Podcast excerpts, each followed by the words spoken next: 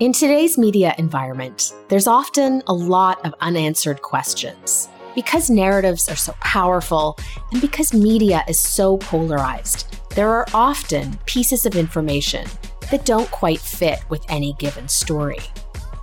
One fact I've been wondering about for a long time is how Trump managed to increase his support among black voters in the 2020 election, and particularly black men. What happened here? And why didn't we hear more about this? My guest on the podcast today has one possible answer. Trump comes into office and black unemployment falls to record lows. Black poverty rates fall to record lows. And black wages are rising at faster rates than white wages during the first three years of the Trump presidency prior to the pandemic. Jason L. Riley is a conservative commentator in the U.S. He's a columnist for the Wall Street Journal and a senior fellow at the Manhattan Institute. His latest book is The Black Boom. Jason L. Riley joins me today to make the case that the lives of working class black people improved under Donald Trump.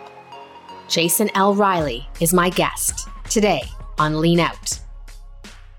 Jason, welcome to Lean Out. Thank you for having me. It's really great to have you on. I was introduced to your work by my colleague Jamil Jivani, whose show you were on, and have been following your work ever since. So I'm really happy to have you on the program today. This book, as I said before, really made me think a lot. And let's just get a few things out of the way to start. You didn't vote for Trump in 2016 or 2020.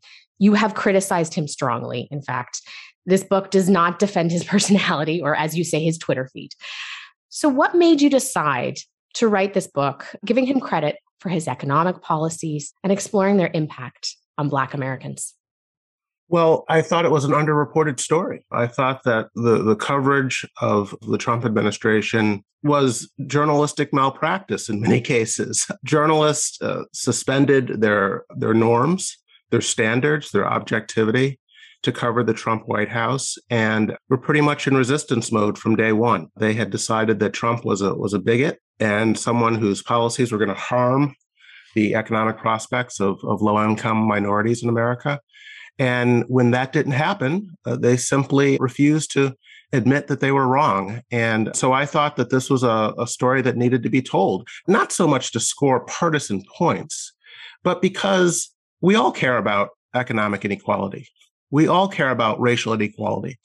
And if certain policies help narrow those gaps, we should be talking about those policies, regardless of who's president. So I thought there was a very substantive reason to tell this story that the press had largely ignored. Hmm. And I do want to return to media later because I, I, think it's such an important thing to talk about. I'm also pretty concerned about the state of our media. But for now, set this up for us. Give us a snapshot of your key arguments in this book. How exactly did life improve for Black people under Trump? Well, it might help to start with what was going on in Black America prior to, to Donald Trump becoming president. People forget how bad blacks had it economically under President Obama. He was personally liked, still is, by a large majority of Americans. But his economic policies did not redound to the benefit of Black Americans in any significant degree. And just to give you some data to back that up, it wasn't until the seventh year of the Obama presidency that Black unemployment fell below double digits. So Trump comes into office and Black unemployment falls to record lows. Black poverty rates fall to record lows. And Black wages are rising at faster rates than white wages during the first three years of the Trump presidency prior to the pandemic. So there was a stark, stark difference in the economic prospects of Blacks under Trump versus under President Obama. I found a lot of the data in the book just astonishing. One of the th- metrics that really stood out to me was this average of 400,000 new Black wage earners per year during Trump's presidency. Can you elaborate a bit on that fact? Sure. You know, I call the book The Black Boom, but it it could also have been called the working class boom because that's what I'm really talking about. The degree to which the working class in America benefited from the economic growth we saw under Donald Trump. It just so happens that blacks and to some extent Hispanics are overrepresented among the working class. So the benefits redounded to them, especially. But it was really the lower wage workers that saw the greatest gains. Their, their wages are rising at faster rates than their bosses, than, than management's. And I think that had a lot to do with the tax cuts that Trump put in place, the most significant tax reform in some four decades we saw under Trump, and cutting not only personal income taxes, but I think perhaps even more importantly, the corporate tax rate. It was one of the highest in the Western world. And what that meant is that a lot of American companies, multinationals, had a lot of money parked overseas. And when the tax reform passed and they were allowed to bring that money back to America, called repatriating it, they did. And, and that worked to the benefit of their workers. They vested here in America. Their companies grew in size. They needed to hire more workers. And this was particularly true in the manufacturing field. And again, that benefited mostly the working class here in America, where Blacks are overrepresented. He also focused on deregulating the business sector. And again, businesses responded as you would expect by investing growing their domestic operations and, and hiring more people and offering better wages and more competitive wages. So I think that had a, a lot to do with the economic gains that we saw. Hmm. So you you focused on corporate tax cuts and deregulation. One thing I don't understand, I mean, those are both free market policies. I don't understand wh- where the impact of Trump's trade policy here, which was protectionist, right? So, is it possible to look at the gains that you cite in the book and think that it could be attributed to trade and the move to sort of reindustrialize America? I was not a fan of his trade policies. And I think that I'd probably argue that we would have seen even more robust growth under Trump during those first three years, but for those trade policies. In fact, I'd go so far to argue that time might have been running out on the Trump boom I, I described in the book, because I mm. think that those trade policies eventually were going to come back to haunt us, to bite us. Picking trade fights with European Union countries, Canada, Mexico, and so forth, I, I don't think that was sustainable and, and ultimately would have harmed the economic growth we were seeing. Even with China, I don't think that they were helpful. So that's not something I would look to as having benefited America under Trump. I sort of group his trade policies with his immigration policies, which I also mm, mm-hmm. argue and go into some detail in the book about how I don't think those are particularly helpful. Mm-hmm. And I want to come back to immigration. And another thing I was wondering about, and, and these are what I'm putting to you kind of staunchly liberal assumptions. So, another question I had was the period from the 40s to the 70s that you talk about unprecedented growth for Black incomes because the economy as a whole was growing. This is post New Deal. Why not conclude that we need a new New Deal, as like political scientists like Robert Putnam, who you cited, have concluded? Well, I guess I'd, I'd take issue with the with the presumption that the growth we saw was due to the New Deal. I think that was due to the run up to World War II, which ended the New Deal. I mean, that was um, so. And I wouldn't propose we start another war to get economic growth again. But yes, I, I don't attribute the growth that we saw to the to the New Deal. And in fact, you know, that growth is something that we've seen in the wake of other tax cuts in this country which is why I, I, think that's something I would point to. In other words, when Kennedy cut taxes in the 60s, we saw growth. When Reagan cut them in the 80s, we saw growth. When George W. Bush cut them in the 2000s, we saw growth. So the growth we saw under Trump is, is not unprecedented. It's what has happened when other presidents, Democrats and Republicans, have reduced taxes and incentivized companies to hire and invest and people give more people more money to spend the way they see fit. And the argument here is that economic growth is more important to the economic prospects of low income minorities than wealth redistribution, which mm-hmm. is what we saw under President Obama. And, and I think that is why we saw the outcomes we did among those minority groups under President Obama because the economy was not growing. And, and it's that growth, I think, that is the real key to narrowing these economic disparities. Because in those periods, those prior periods that we saw the economic growth, we also saw income inequality narrowing. So the two, I think, go hand in hand. Mm-hmm. What about the issue of unionization? Because the 40s to the 70s was much more heavily unionized than we are now. Well, you know, there's a there's a long history of frankly bigotry among union organizers and excluding black workers. I would not argue that unionization has worked to the benefit of blacks historically. Um, unions in some cases were formed to exclude blacks from the workforce. And and and and we still have a legacy of that today. You know, minimum wage laws were pushed by unions, particularly in the North, to keep blacks out of the labor force, keep them from competing for jobs with white workers. And whites, you know, have been pretty upfront and honest about this. If you go back to the debates in the 1920s and 30s between labor and politicians over putting minimum wage laws in place. So, you know, I, I think that I, I, would not cite unions or unionization as a, uh, a boon for the black underclass historically in America. Hmm. And you also write about the minimum wage hikes across the country during Trump, and you handle that as well in the book. What's your response to those who might say, well, look, we're seeing minimum wages go up. Of course, that's going to have a gain. Well, you have a, a couple problems with that. The first problem is a, is a, I guess I'd call it a quantitative problem. Only about two or 3% of workers in the US earn the minimum wage, the federal minimum wage. Now, states can have their own minimum wage and it can be higher than the federal minimum wage.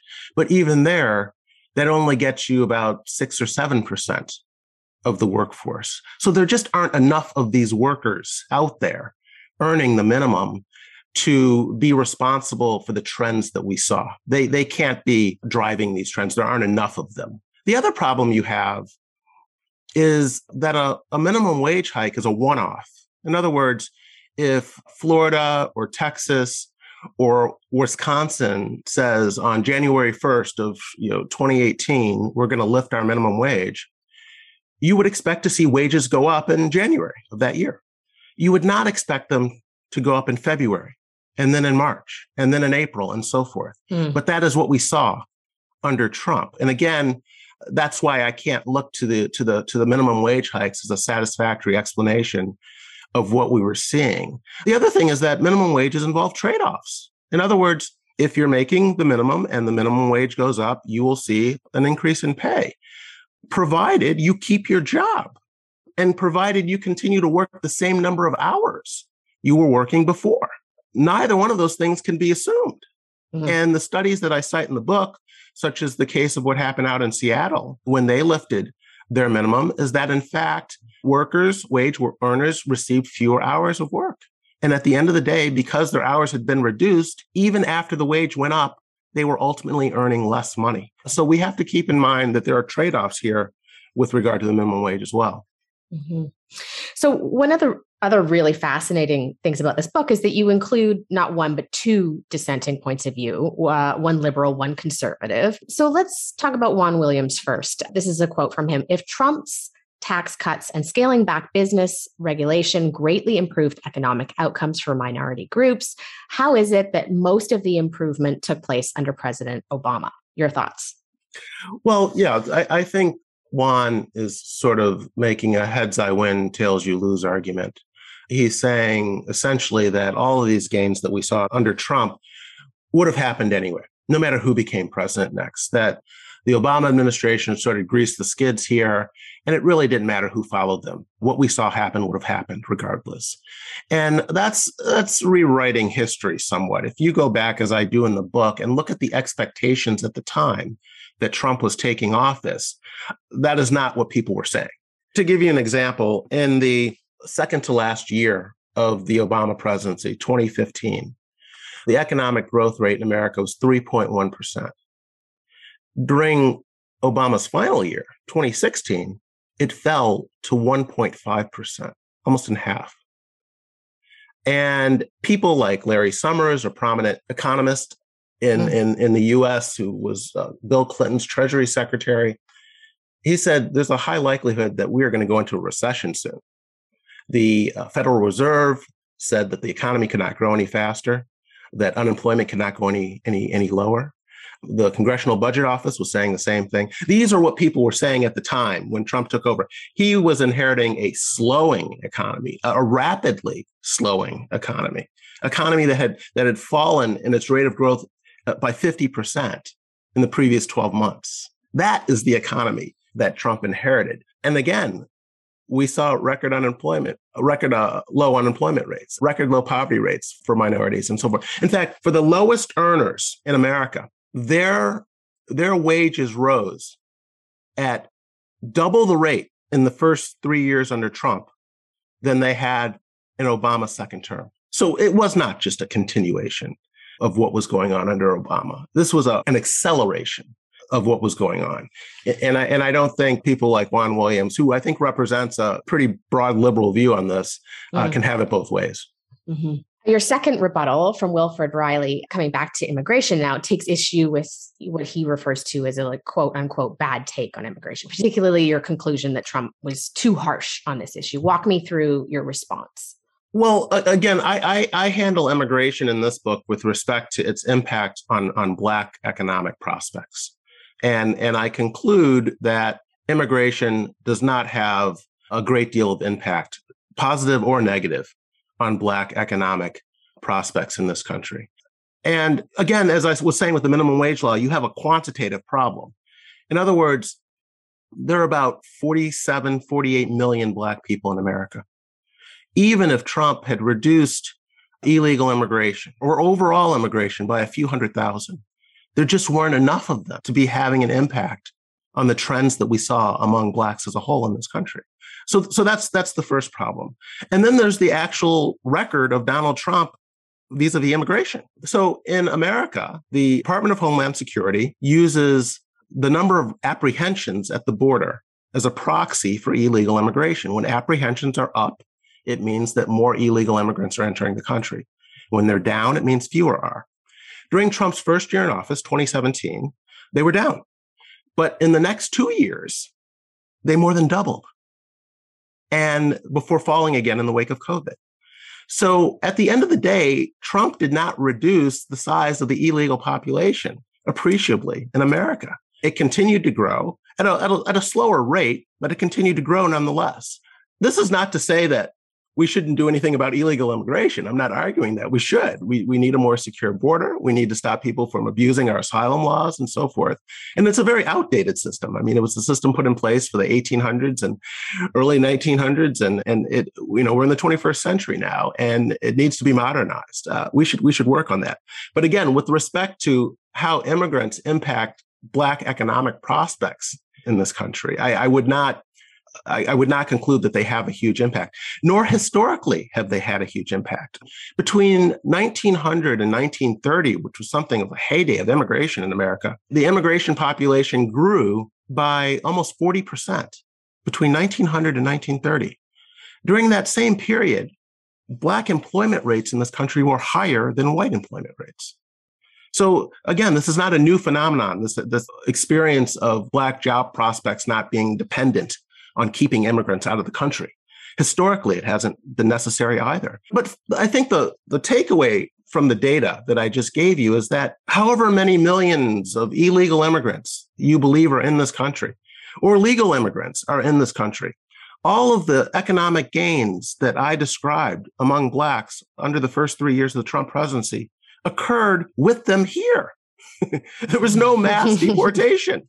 so, so the idea that they need to be gone, in other, in other words, in, for, for blacks to have some upward mobility, I think has just been proven false. All of mm. those gains occurred, the record low unemployment, the record low poverty, the high wage gains, and so forth.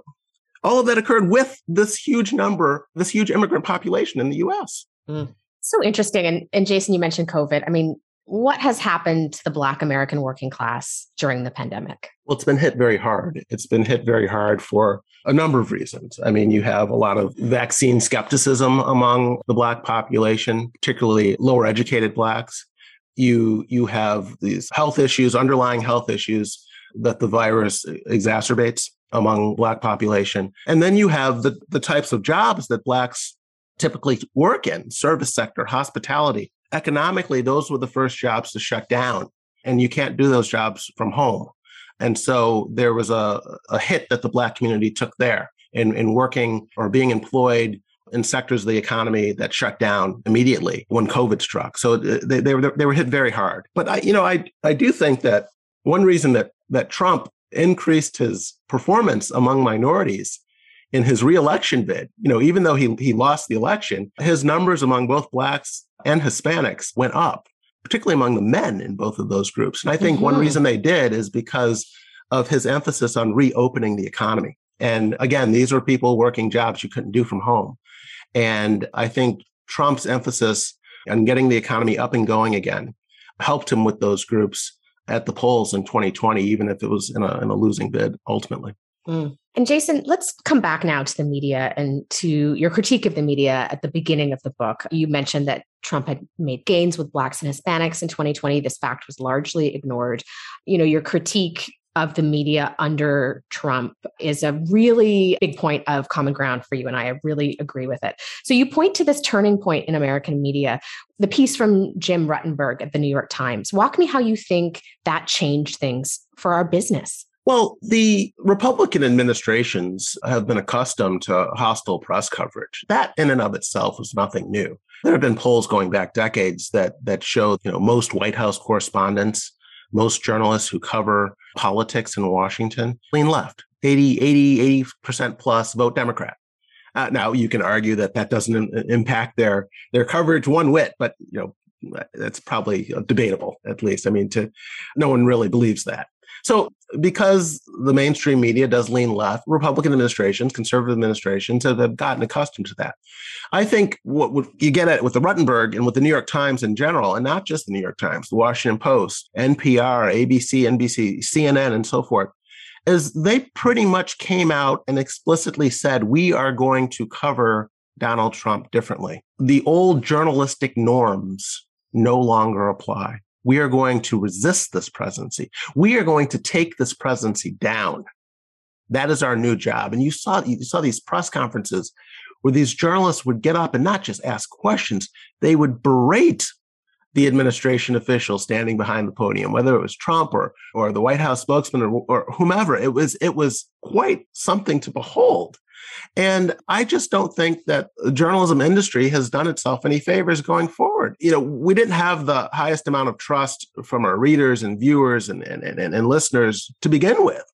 But I really think we hurt our cause by taking that approach to the Trump administration. You, you can't switch this off like a like a light and say, oh, Biden's in, in, office now. So now we'll go back to, to covering administrations objectively again. It doesn't work that way. I, mm. I, I, think that the media has really dug itself in a hole and it could take some time to get out if, if they ever get out. Yeah, I agree with you. I think it's a it's a it's really dicey time, and we have lost public trust. You know, the media is so polarized, but the public is also so polarized too, and that's part of why I loved this project. Is it is bringing together people across partisan lines to talk about these really important issues in this totally new way that I haven't seen anywhere else. I haven't seen this argument that you've made anywhere else. So, just lastly, to close, how do we keep coming together across partisan lines to learn from each other's ideas? Well, I think one problem we have is is the rise of social media. And I mean that in that it's problematic in the sense that we lack uh, common sources of information the way we used to. You know, I grew up at a time in America when most people in this country got their their news from, you know, three news anchors, you know, Tom Brokaw, Peter Jennings, and Dan Rather. And so after we got the news from them and then we went off to debate the news, we were all talking about the same thing because we were all listening to the same sources. Social media enables you to lock in a news feed that can just reinforce your own prejudices uh, on, on Twitter or on Facebook or where have you. And so once you get your news from that source and then you go off and talk to other people, you can largely be talking past one another because you don't share the same the same source of news. I mean, I often the way I put it is it's it's not that the problem isn't that people watch Fox or MSNBC, it's the problem is when you only watch Fox mm. or only watch MSNBC, and that's that's sort of the bind we're, we're we're in right now. And and and so I think to get out of it, I encourage people to get their news from a variety of sources, even from sources where you largely disagree with the take that you're getting. It really helps to understand where someone else is coming from so that you're not talking past one another. The easiest way for this to happen would be if news sources provided a variety of points of view. But right yes. now we're in a point where you need to you need to change the channel to get hear another opinion. Mm-hmm. I mean, you, you shouldn't have to do that. yeah. So so I, you know I, I, think that that would help. That would go a long way toward dialing things down in, in terms of the hyperpartisanship that we see in the country right now. Is if people sought out different points of view and and factored that in to, to forming their own their own point of view. And it's really hard to do that given the social media out there. I'm not I'm not advocating that we go back to having three guys give us our news. I think there's a whole other upside to social media that that clearly for me outweighs the downside. But I think that that one byproduct of social media is is this ability to sort of isolate yourself uh, ideologically. Indeed, indeed. Well, listen, I found this book deeply, deeply thought provoking. I think I'm going to be thinking about it for uh, many days to come. And uh, I just really appreciate you coming on to talk about it with me. Thanks for coming on. Thank you.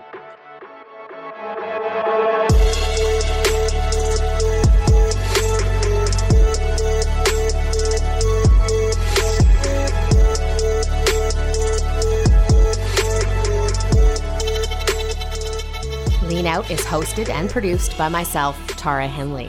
If you liked what you heard, please consider subscribing to my Substack at tarahenley.substack.com.